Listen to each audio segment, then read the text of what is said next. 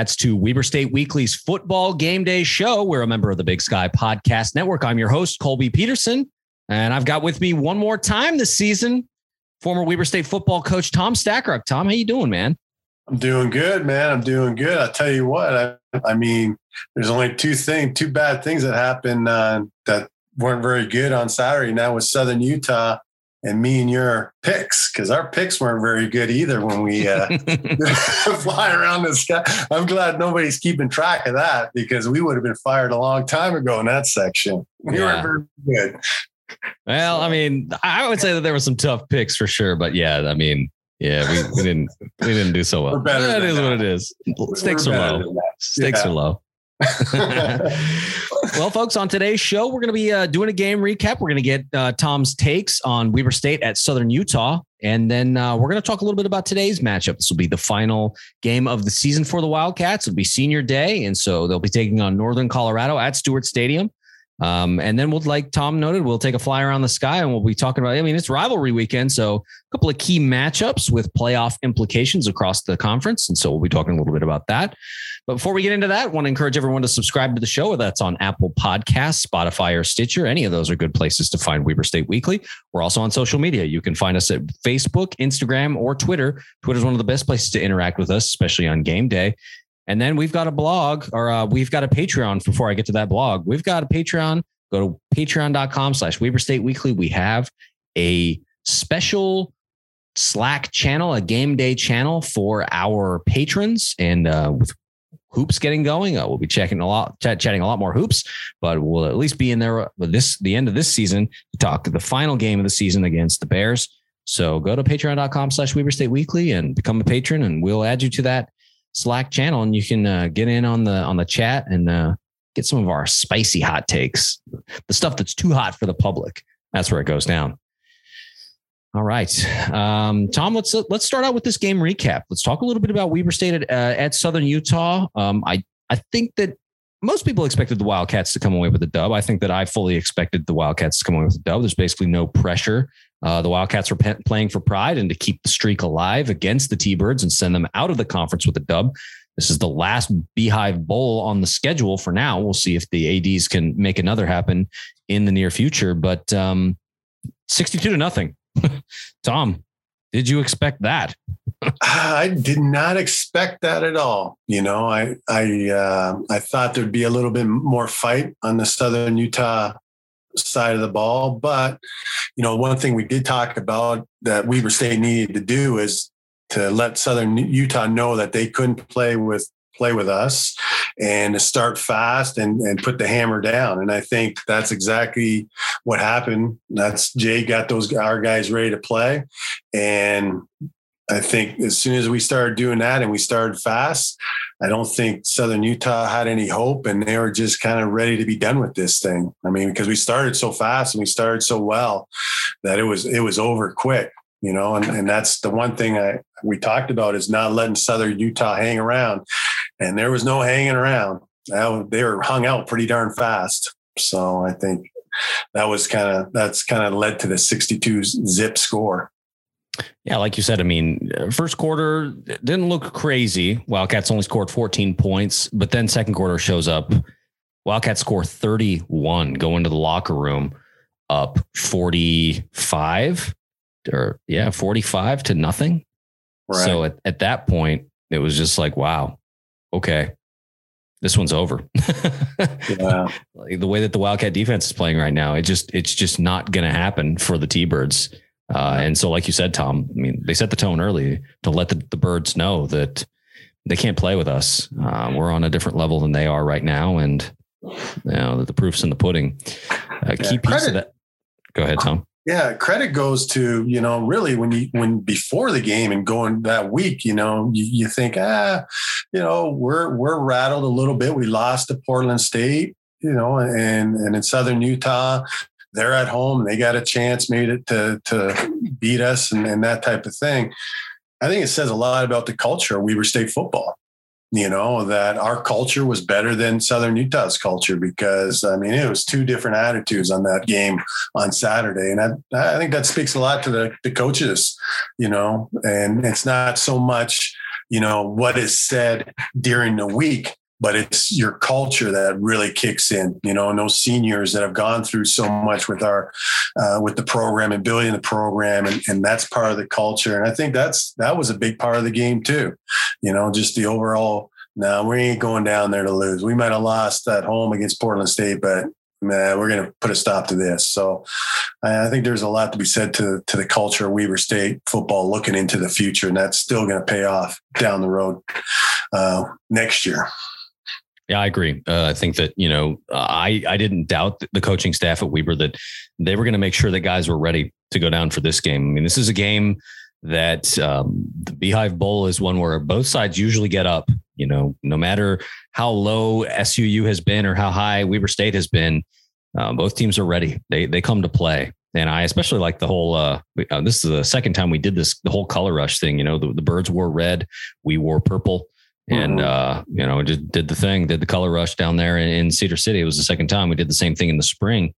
But um, yeah, good good to see the Wildcats um, win one and send the birds off into the WAC with a with an L. And I don't know, we'll see if we can get another one of these sometime soon in the future. Yeah. Um, Tom, the story of the first half, like we said, going in at going at the half, 45 nothing. I mean, the story of the first of the first half was really turnovers. Wildcats caused four, three picks on Justin Miller, and then a fumble recovered. I mean, and then they, and then I think the, the key thing to that is not only did they get takeaways, they scored every time they got takeaways. And I mean, we've been kind of waiting for that kind of um, that's that's I feel like that's old school Wildcat football right there, taking the ball away and then capitalizing on it. That's how Jay Hill coached teams have had success in the recent past. I mean, what do you think helped them kind of break out last weekend and, and get to Justin Miller, who is normally a, a pretty good and level headed quarterback? You know, I'd say the third best quarterback in the conference right now, but just an awful day for him. Yeah, he was really, I was kind of concerned going into the game because I thought he did some good things against the University of Idaho when I watched him the week before. But you know, a lot can be said for playing fast. I mean, we were just playing fast, faster than they were. And, you know, we kind of had it dialed in with the interceptions. I know there's some tips and things like that, but a lot of times I, I think the D line doesn't get enough credit for for those interceptions, right? Because I think, you know, they they're getting to that quarterback and he wants to hold on to it, but he's got to deliver it now. And then it's just not, not the right time to deliver it, but he's got to do it. And he's not thrown in in a great spot. And his, you know, his accuracy is not where it needs to be, you know, and that, that was another big part is just Southern Utah's quarterback. His accuracy was killing him. You know, was, that thing was coming out everywhere. And we kind of knew that a little bit, but you know, again, from watching the film from the week before, sometimes he was on. You know, he did a nice job delivering the ball, but that pressure, you start seeing that pressure coming from from all different spots, and you start to hurry up your throws, and all of a sudden that thing's in the air, and then you got some guys in the secondary can can track that thing. I mean, I think that's that was the whole story. It definitely was a team thing. It wasn't just the back end. I think it was the back end and the D end, D line working together that created all those interceptions. Yeah, I mean, D line really they really showed out in this one. Um, key indicator of that, Wildcats held SUU to just 15 yards rushing net. I mean, absolutely just you know couldn't do anything on the ground, and then like we noted, really couldn't do anything over the air either because three interceptions. Uh, they were, I think there was a certain point of the game where Miller was just wary to throw the ball because he had made so many mistakes, and they brought in you know former Roy High product Tyler Skidmore to come in and back him up for a little bit and say, okay, we're going to give the kids some reps because the game is just completely out of hand. Right. But um, I want to talk a little bit about the offense because I mean, like I said, 62 points. That was that was something. Uh, the largest explosion on offense I think we've seen in a long time. Um, mm-hmm. and I, the thing that I wanted to ask you, Tom, as a as as a guy who's had some experience in, on a coaching staff, nearly every receiver had a long in double digits. So they had double digit yardage um, in at some point. And do you think that that was more like yards after catch, where you know they were catching the ball and they were shaking defenders and finding ways to get to ten or more yards, or do you think that Barron having a little bit more time to let plays develop, kind of, and get that and get guys the ball in the in the proper windows, that timing was a little bit better because he had less pressure in his face.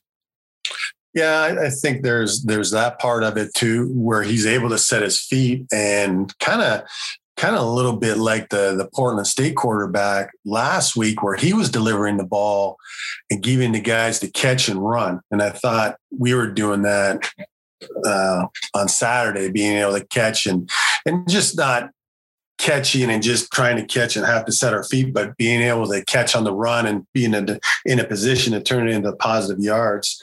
You know, I think one of the plays too is like the first long ball that we had you know coach hammer did a nice job because we jumped into a hurry up type of situation and rashid was on that one side and the safety never got over at all.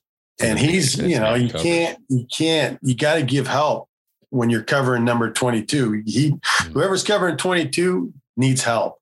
And no one got over there to help over the top and that was that was the start of it all right there you know? And i think that was there was another long ball we had on that and and for whatever reason i don't know why but they thought they could run with him.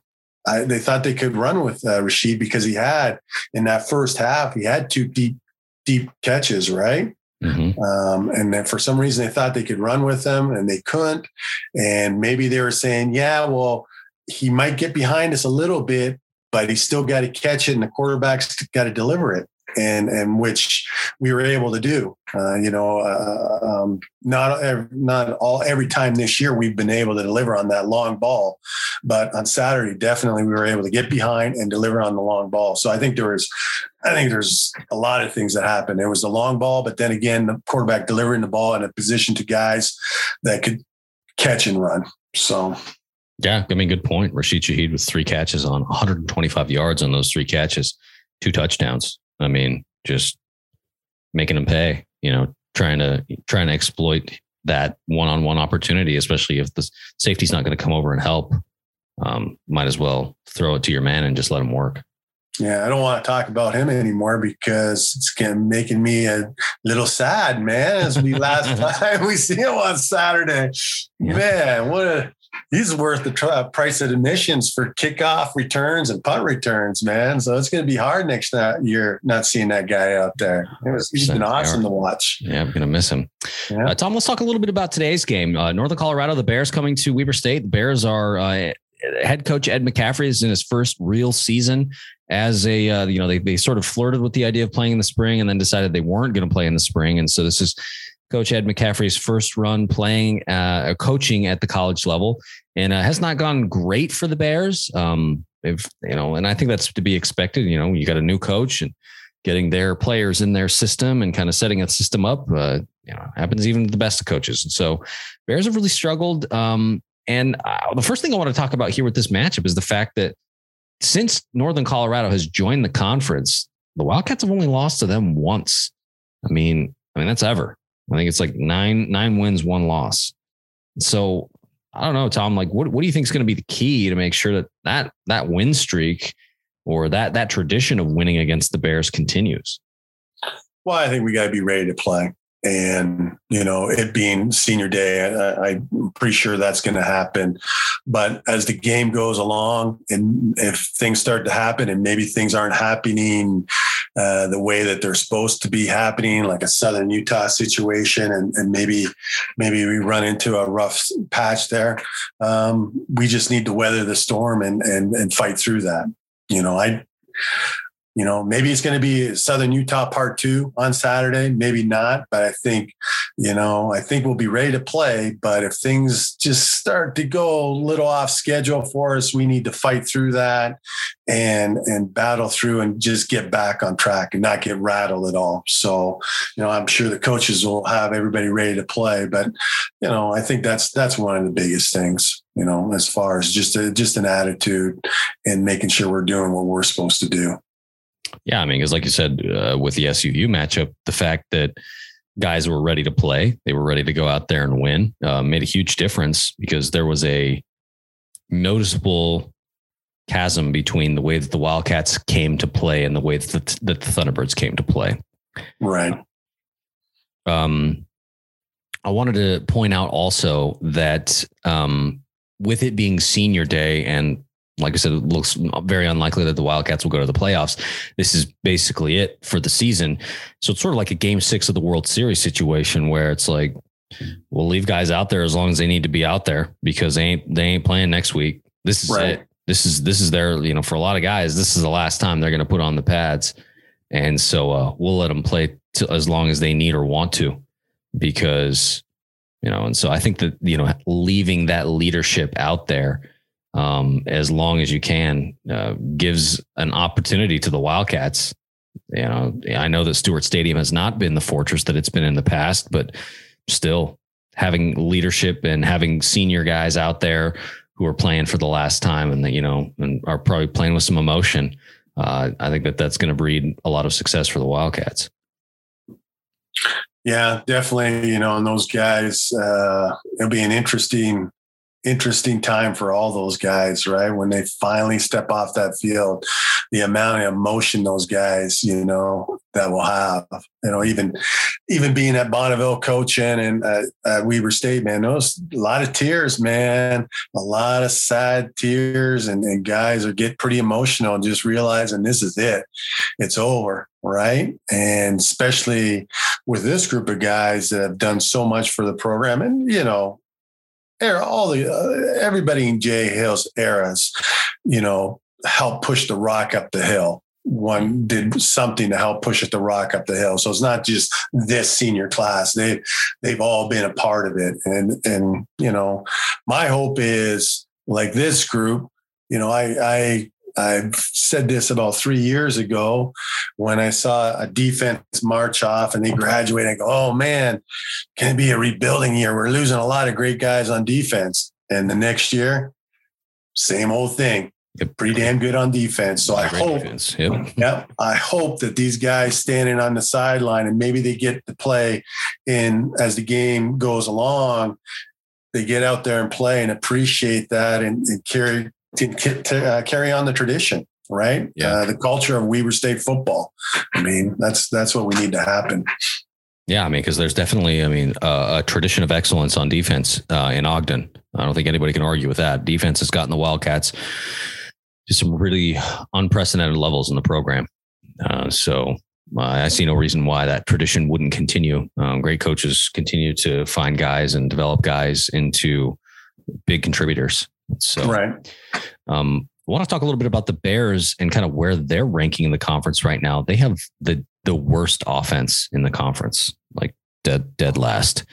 And so, Tom, I wanted to get your thoughts on how you think the defense kind of exploits an already, you know, not good offense. How do they make sure that they don't get any momentum, that they don't get any hope, and sort of like what we talked about with SUU, let them know early that they can't play with us.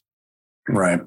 Yeah, and I kind of noticed that when I watched the game um, this morning, the Montana, because they've had a week off, right? So they had a bye week. But just from watching Montana, you know, on defense against Northern Colorado's offense, you know, I'm just, man, they're trying to run, they're trying to run that football against that Montana front, and it's just they're not having any success. And I'm and I'm just waiting for them to start trying to throw it around a little bit and and do some things. And and they weren't comfortable with that, you know. So that's one thing I see on them on offense is man, just there's nothing that they can they do really really well at all. To be honest with you, you know they try to they try to get into empty, you know, and and and have five wide receivers and throw it a little bit. And they try to run it a little bit with some different uh, zone concepts, and they run that little bubble pass on the outside. You know, they have the one receiver, big tall kid, six about six four, mm-hmm. that they threw deep to him a couple times against Montana, and he wasn't able. He came up with one of them, but the other one he wasn't able to. So that might be an option for him, right? He's a big tall kid. I think it's uh, Cassidy Woods, I think his name is. So he's he's kind of in the middle of the pack for receiving yards, you know, about 400, I think, 450. So I'm, uh, you know, as far as what we need to do, I mean, um, the reason that we held Southern Utah to 15 yards rushing is because we're good.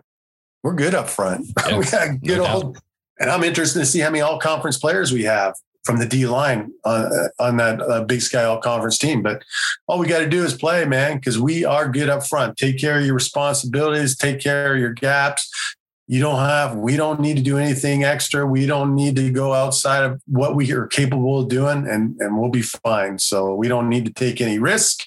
Just keep everything in front of you. You're, uh, you know, we got 11 guys that I think can defeat the guy in front of them. So I don't see us having any problems. Just do your job, take care of your business, because man for man on defense, we're good enough to to win all those battles. All eleven of those battles, we can win all of them. You know, and you know, it'd be interesting to see how we are in the back end. You know, because we had a lot of injuries and things like that. So, you know, who's coming back? What has uh, Northern Colorado seen on film that say, hey, this guy over here, he's a he's a safety playing corner. We might have a chance with this matchup.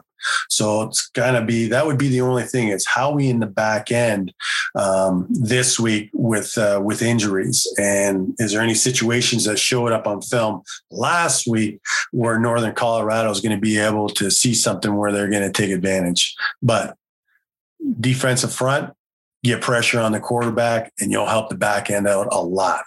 Yeah, and I mean I think you know quarterback play has been one of Northern Colorado's big struggles this season. I think it's probably why they currently mm-hmm. rank dead last in the conference. It's just the quarterback play has not been there, um, which is really weird because if you look at some of their numbers, like they don't allow a ton of sacks. Um, but man, they just don't, I don't know. Just maybe it's just, maybe it's the quarterback is slippery enough that he doesn't, he gets away but he also right. doesn't maybe have the understanding or the windows to make plays. And so it's just not working. Um, Tom, how do you think that? I mean, we talked about it. Northern Colorado's offense is bad. And so how do you think that they try to find that success against Weber's defense? You know, where, where do you think that they try and poke some holes? Because right now, like you said, with the front seven, it sure doesn't look like it's going to be the run game. so they're going to try to throw the ball, but they've got to be wary because look what happened to Justin Miller last weekend. Yeah. Well, I think you gotta you gotta look at our secondary, see where there's some matchups, and now now you got to look at your quarterback. Okay, yeah, there's this matchup here, but can our quarterback deliver that ball that we want to deliver? So you got to look at at your quarterback. If I'm Northern Colorado, okay, our quarterback can do this, this, and this. And against uh, Weber State secondary, we can do this with our receivers and see if it can match up. You know, I don't, you know, I don't see them being able to run the football against us. I mean, they struggled against Montana, right? Um, so again, we just just need to keep everything in front of us and we'll, we'll be fine. But like I said, they have the one receiver, big tall kid, you know, might throw it up there, um, might have a chance. So um, we'll see what they come up with. yeah. I mean, on the other side of the ball, the Bears defense actually isn't half bad. I mean, in, in most most conference rankings, they're around like six, seven. So it's like they're kind of middle of the pack defense for the conference. Uh, it just seems like the, the thing that they struggle with is offensively, they've just been so, so terrible. Right. Um, and a, a statistic that kind of stood out to me was that they rank fourth in the conference uh, for red zone defense. Um, but one thing that I think about is what we talked about last week, where it's like, well, SUU was number one in the conference in red zone defense, and that sure didn't seem to matter last week because mm-hmm. they got trounced sixty-two to nothing. Right. So, I mean, do you think that the blueprint is similar for the Wildcats today against the Bears, where it's like, listen, we just whooped the, the best red zone defense in the conference. So what's number four? We don't care. Right, right. Um, you know, so for our offense, that's what we're talking about, right? Yeah. You know, going back and, and watching, kind of looking at some things from the Montana game, is I don't think they're going to let us get behind them. You know, they they were deep in Montana, and everything that Montana did was in front. So I don't think they're going to let Rashid get away from them. So that's one thing that I, I see happening. Um, the other thing, just kind of going circling back around and talking about their defense, you know, that game that they played against Montana, they go out on defense. And, and let's talk about uh, their defensive end. He's got 10 sacks now, right? Mm-hmm. So he's he's a talented kid too. Um, but so that first series against Montana, They get two sacks. Okay. Then they have a chance to get a third sack and they get so much pressure on the quarterback that they kind of get out of their, their lanes a little bit, but they have them dead to rights, but they get out of their lanes and then he sprints for a 25 yard gain. Oof. And that was a third down, right? So in that series, they had two sacks and then they had Montana in a third down situation. If they get that third sack, which they were right there, then they're out of the drive, right? Montana ends up scoring on that drive. So now it's seven nothing, right? Colorado comes out. Um, you know, they end up punting. They, they did move the ball. And in that second series on defense, or sorry, um, Colorado comes out and throws a deep ball and it's a pick. Second series, they come out and and they again they get two more sacks and and they get a stop. So they're they are a good defense. Northern Colorado is a good defense, and I tell you what, um, Northern Colorado's offense goes out three and out, and they go for a fake punt. Montana stuffs it, and now they have the ball in the thirty. They go down and score. Now it's fourteen nothing. So there's a couple plays in there that Northern Colorado makes They're going in, they're going into halftime, maybe down, Northern Colorado would be down about seven. So I'm just kind of trying to paint a picture. This Northern Colorado defense is, is pretty good. So we have to be ready for that. We've struggled against good D lines, right? And they have the, uh, it's Hogue, right? David Hogue. David Hogue, yeah. Yeah uh, 10 sacks. So we've struggled against those type of guys. So we have to keep him in, intact. Um, I think what we have to do a good job of is, like I said, I don't think they're going to let anything get behind them. And there's going to be that space uh, between, you know, uh, where the linebackers is that 10 yard space, 20 yards. I need, I think we need to throw those balls, you know, your quick outs, your slants, you know, maybe, uh, maybe some digs and things like that. I think that's the area to attack because they're so concerned about the deep ball. They just want to keep everything in front of them. So I think we need to do a good job with that, uh, attacking that. As far as uh, running the ball on offense, they do play a couple different fronts. They play a front somewhat similar to Portland State, you know, so that gave us a little problem. So we need to be able to attack that. Um, you know, making sure we're attacking the right way and having the right angles for our offensive linemen um, to do that. So, you know, those are some things that I would look for for us to do on offense to to attack them. Um, you know, I know we love to throw that long ball to Shaheed, and and that's kind of a, a big explosive play for us. I don't know how many we're gonna how many we're gonna get. Um, and, well, no, I mean it's it's a good point because I think that you know uh, there have been a, a, fair amount of success running the slant and you know finding guys open or finding guys in windows that they can catch it, or you know, and maybe you know posts are are the way to go. You know, just sending guys yeah. up and just you know, like you said, there could be a little bit of a soft middle there because teams know that the Wildcats like to run the ball and they know that if they're going to have a chance, they got to stop the run, so they're going to load the box to some degree, and they mm-hmm. have to mm-hmm. commit to keeping that run out, especially on on like on the draw, because right. you know they got to watch the quarterback enough that they have to commit, and it gives the receivers an opportunity to get in that soft middle. And so I think you're right that, and like we talked about, the Wildcats find success when they run the ball. Right. Um, but you're right that on on the other side, they've got to be able to make sure that they are keeping folks like David Hogue in check, who leads the conference in tackles for loss, and he's yeah. near the top for sacks. I think he's like number three in sacks. And so, right. what I'm worried about is them having somewhat of a VJ Malo situation where they know that he's a monster. They know that he can hurt you. And so they're going right. to commit guys to making sure that he doesn't. And by doing so, they overlook the other guys on the line. And then they end up having good days and wreaking havoc in the backfield because you've committed so many resources to trying to keep VJ Malo, or in this case, David Hogue, in check because you know what he can do and how he can hurt you. Yeah. I mean, we definitely don't want to get on offense. We don't want to get off script, right? We don't want yeah. him to tackles for loss, and all you're all of a sudden now you're sitting back here at you know second and thirteen. Yeah. You know, we don't want to do that. We want to be second and five. You know, it starts with the run game. I'll tell you who had some pretty good success and kind of going back. What I said about throwing some of that underneath stuff is the tight ends from Montana against Northern Colorado had a little bit of success. I think the the one tight end had the second touchdown. So just a simple little drag route that he took for 20 yards. But, uh, you know, those guys had some success with that too. Well, yeah, and I would say that you know Hayden Meacham uh, had a pretty good outing against SUU. Had some success. Didn't have a lot of yards, but had quite a few catches. I think he had what like let me check. I think he had like six catches or something like that in that game. And so, uh, sorry, only three receptions for 13 yards, but just you know, good good chunk yardage to make sure. And he also had two touchdowns. You know what I mean? And right. so it's just like good in those short yardage situations where you just need a little, like you said, a little drag route, a little something where it gets you five yards. Uh, that's all you need.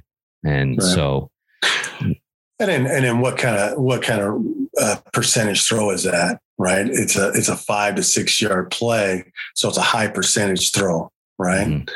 And that's sometimes your quarterback's best friend to be able to have that type of guy catching those balls because it's an easy throw for him gets his rhythm going. You know, I know everybody likes to see the deep ball. I know everyone likes to see it, but think about it this way. you know, you throw a five yard hitch to a tight end and that ball is high and away or down low to the right or left, the tight end still has a chance to catch that ball, right? Because he's turned and he's facing the quarterback. So he has a chance to track that ball. You throw that deep ball, it's got to be on that outside shoulder of that receiver. That's a small little area to drop that ball in. And that's why it's not a high percentage throw. Right. So um, sometimes those five, six yard completions are nice because they are a high percentage throw. And the beauty of them keeps the chains moving, right? Yeah. Keep the chains moving. That's always a good thing. Yeah. And that'll be, I think, the key for the Wildcats beating the Bears. I mean, just got to make sure that the chains keep moving because we know that the defense is stout, uh, but if the Wildcats are not able to have success against uh, the Bears defense, which, like we noted, is not half bad, about middle of the conference, um, good enough to hurt you, um, it's going to be a long day. And, you know, not, and I don't think that the Wildcats want to go out on the 2021 season and on this senior day with an L. So you have to make sure the chains get going. So, yeah. And I, and, and I think it's important too for you know, and Jay Hill was in this situation, right? Way, way back, long time ago when when he's trying to win two games for the year or three games for the year, right? When he first started. And it's a big deal it is a big deal when you're trying when when you're coach mccaffrey over there and you're trying to hang your hat on something positive for to get some momentum going into the off season this is a big deal for the for the coaches for northern colorado. Yeah, hey we went on the road and we won. You know what i mean? It's a it's it sounds like it's a little thing but it's a good little you know recruiting sales pitch. Hey, we, you know, we took them, we went on the road, we did this. And, you know, I'm interested to see what they can do if they're going to do a better job of having their guys ready to play, uh, ready to play compared to what Southern Utah did, you know, because it's just those little, when you're trying to, and, and, and you know, just like I said, we, we're talking about Northern Colorado and maybe we're looking at them the same way people looked at Weber State, the start of Jay Hill's era you know, just, you know, hey, let's get three, four wins, you know, and then next year four turns into six and then six turns into nine. So you got to start somewhere. So I'll be interested to see what kind of mojo they come into the stadium with and with energy. And it, it will say a lot to me about their, about Northern Colorado's coaches and their future. maybe not so much if they win the game, but just how they play. And we all know what happened to the Southern Utah coach, right? Yeah, Demario Warren is now out. That's it. Yeah. And he, he's done a great job there, man. And sometimes, you know, you're there that Has long. And, yeah, 2017. Some, that's what he had. Yeah. I don't yeah. think he, I, I, mean, I think you're being too kind. I think that he has, not, done a good job there and that he had the 2017 season co-conference champions um, and then just getting absolutely waxed by the Wildcats in the second round. Um, that's his crowning achievement.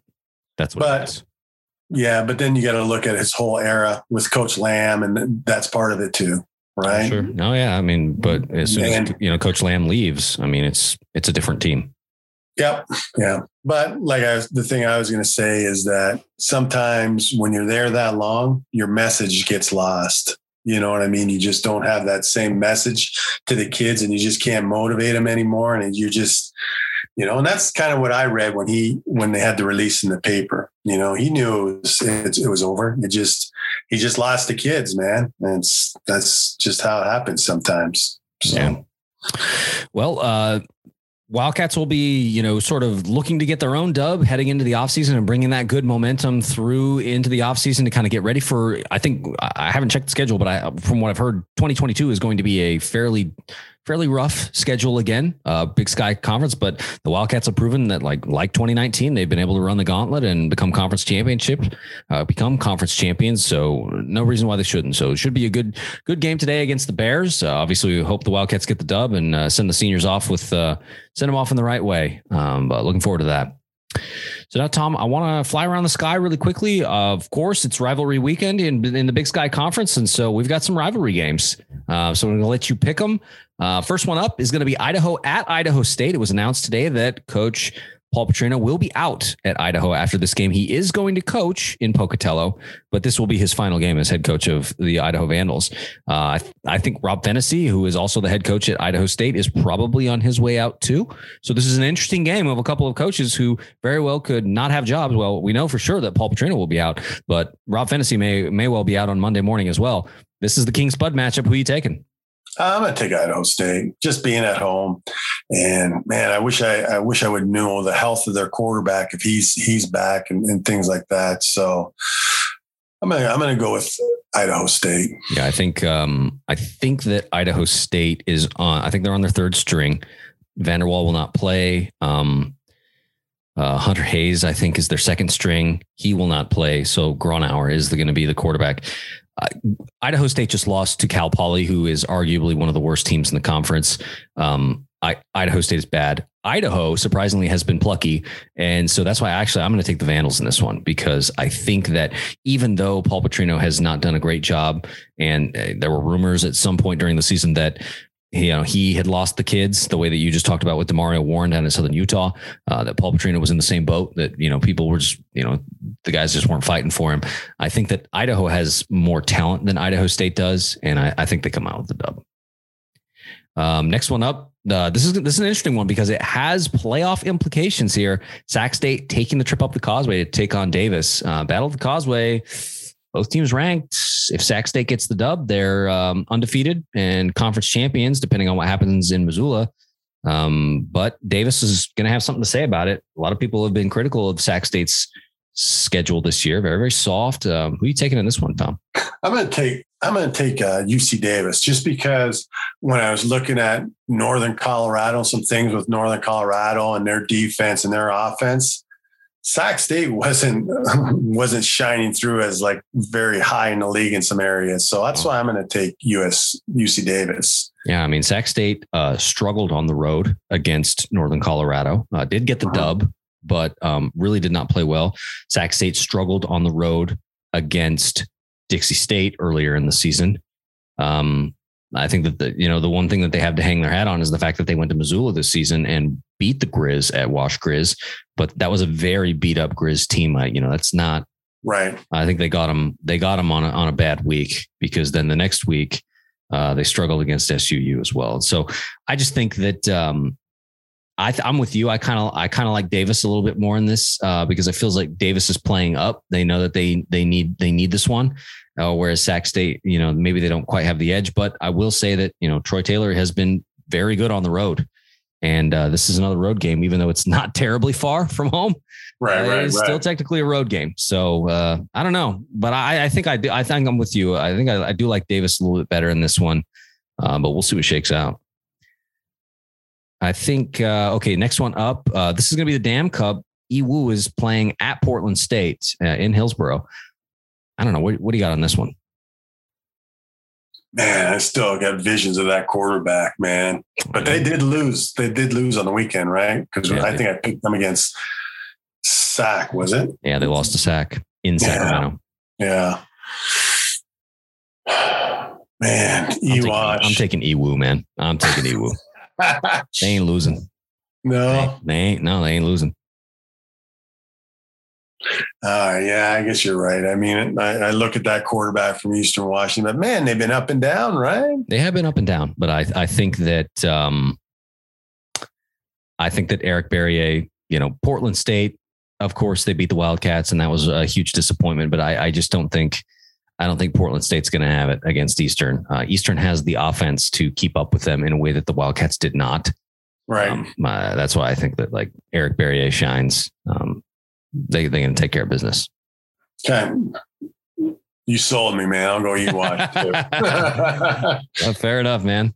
Um, next game, NAU at Cal Poly. They're taking the Lumberjacks taking the trip down to SLO and um, taking on the, the Mustangs. Who you got in this one? NAU.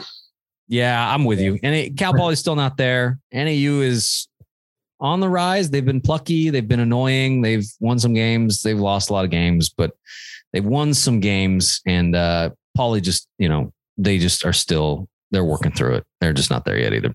No. And no. finally, man, this is this is the one. Everybody's watching this one this weekend. This is the big one. Brawl the Wild. Cat Grizz is going to be in Missoula this year. Montana State taking on Montana. Uh, was a big push to get uh, college game day there. It ended up not happening, but a lot of folks will be in Missoula for this one. Who you got? Cats I'm or Grizz? I'm taking, I'm taking uh, Montana State. I am with you. Yeah. Uh, Vigen has been very good. Uh, he's taken care of. Uh, we talked a little bit about this amongst uh, our fellow affiliates in the Big Sky Podcast Network in our group chat on Twitter about the fact that Vigen has done a good job winning games that maybe Choate wouldn't have won just a couple of years ago. You know, Choate could always take care of business in the in the brawl. He always, you know, they called him the Grizz Slayer. He could always beat the Grizz when it mattered. But when it came to beating some of the other top teams in the conference, like Weber State, like Eastern Washington, uh, he just wasn't there. Uh, you know, Jay Hill always seemed to have his number. Vigen seems to be a different animal. Vigen has Right. done what Choate could not, beating Weber State and Ogden, beating Eastern Washington and Cheney, um, and now going on the road and playing the Grizz in Missoula. Um, I, I think the Cats got this one. I think that I don't. I don't think it's going to be a terribly high scoring game because both teams have great defenses and very mediocre offenses. But I think that the key factor is going to be uh, Isaiah Ifanse. If Ifanse plays with the energy and strength that we've seen from him, going to be a long day for that Grizz defense because man, that that dude is a mensch. Like he is a man. Yeah. And I'm just kind of going back. I'm kind of going back. And like I said, I watched Montana play Northern Colorado and and I'm looking at that first half and you know Northern Colorado makes a couple plays here and there just like two three simple plays on defense and has some form of an offense it goes in at half zero zero. You know what I mean? So I and I don't know the health of Montana from that Northern Colorado game to the NAU game now to this one. But like I said I was not wowed with with uh, Montana watching them against Northern Colorado, Northern Colorado, and they had the quarterback. Humphreys was back in that game. Mhm. Um, so, and he made some, he did make some plays with his uh, with his legs, but um, you know, uh, if Montana had problems blocking Hogue, then they're definitely going to have some problems blocking Montana State's front seven. Yeah, Daniel Hardy and Troy Anderson are going to have a day, and you know we saw that live and in person in Ogden, and they are a dynamic duo that can wreak some serious havoc, uh, especially against very anemic offenses. Yeah. So yeah, but I think that you're right that the the Grizz are still a little bit banged up. I don't think Humphreys is 100, percent but um, Ifanse did end up going out last week um, against Idaho, uh, ended up getting injured, and so we'll see how we'll see how up to the task he is going to be as well. I don't know, but I, I think Montana State's got the edge. Vigen seems to be a different animal. yeah. They'll be rocking there, man. It's, It's- going to be, This is going to be a Uh, good one. Yep, it's going to be a good one. you know, that stadium gets rolling. Yeah, sure does. Yeah. All right, Tom. Uh, like we noted, uh, just one game left. Football at home versus Northern Colorado. It'll be at 1 p.m. You can watch it on ESPN Plus, 1031 The Wave, or just show up. Go to Stewart Stadium, man. Get up there and tailgate at 11 a.m. and then kicks at 1. Uh, go and send these seniors off in style. Make sure to get out there and cheer loud for them. Tell your friends because it's the last uh, football game we're going to be having for quite a while. Uh, until spring ball and then beyond. Uh, no football until August after this one. So make sure to get out there, enjoy it while you can. Um, might be a little cold. I don't know what the weather's going to be like in Utah this weekend, but um, doesn't matter. Get out there and support them. All right, we'll wrap this one up like we usually do. Weber State Weekly at gmail.com. If you want to email us, uh, we're on Facebook, Instagram, Twitter. And check out our Patreon, patreon.com slash Weber State Weekly. Become a patron. Get into our game day chat on Slack. And we've got a blog, weberstateweekly.com. Um, still working on getting some stuff up there. Uh, just been really busy, but um, we've got some some recruit recruiting interviews that should be going up soon. Uh, just got to schedule those. So, Tom, thanks for taking some time and chatting game day with me this week, man, or and this season. Really appreciate you being a part of this and helping us analyze the Wildcats and put together good content for Wildcat fans wherever they are. Been it's been a fun run, man. It's been exciting to be talking football again. Yeah, can't wait to uh, chat more with you in the in the spring when we get spring ball, but then also as we get toward training camp and doing a little bit of preview and kind of see once we get depth charts coming out, uh, kind of how the team is going to look in 2022. It'll be interesting. Yeah. It'll be interesting. So we'll wrap it up like we usually do, Tom. And I'll say Weber State, Weber State.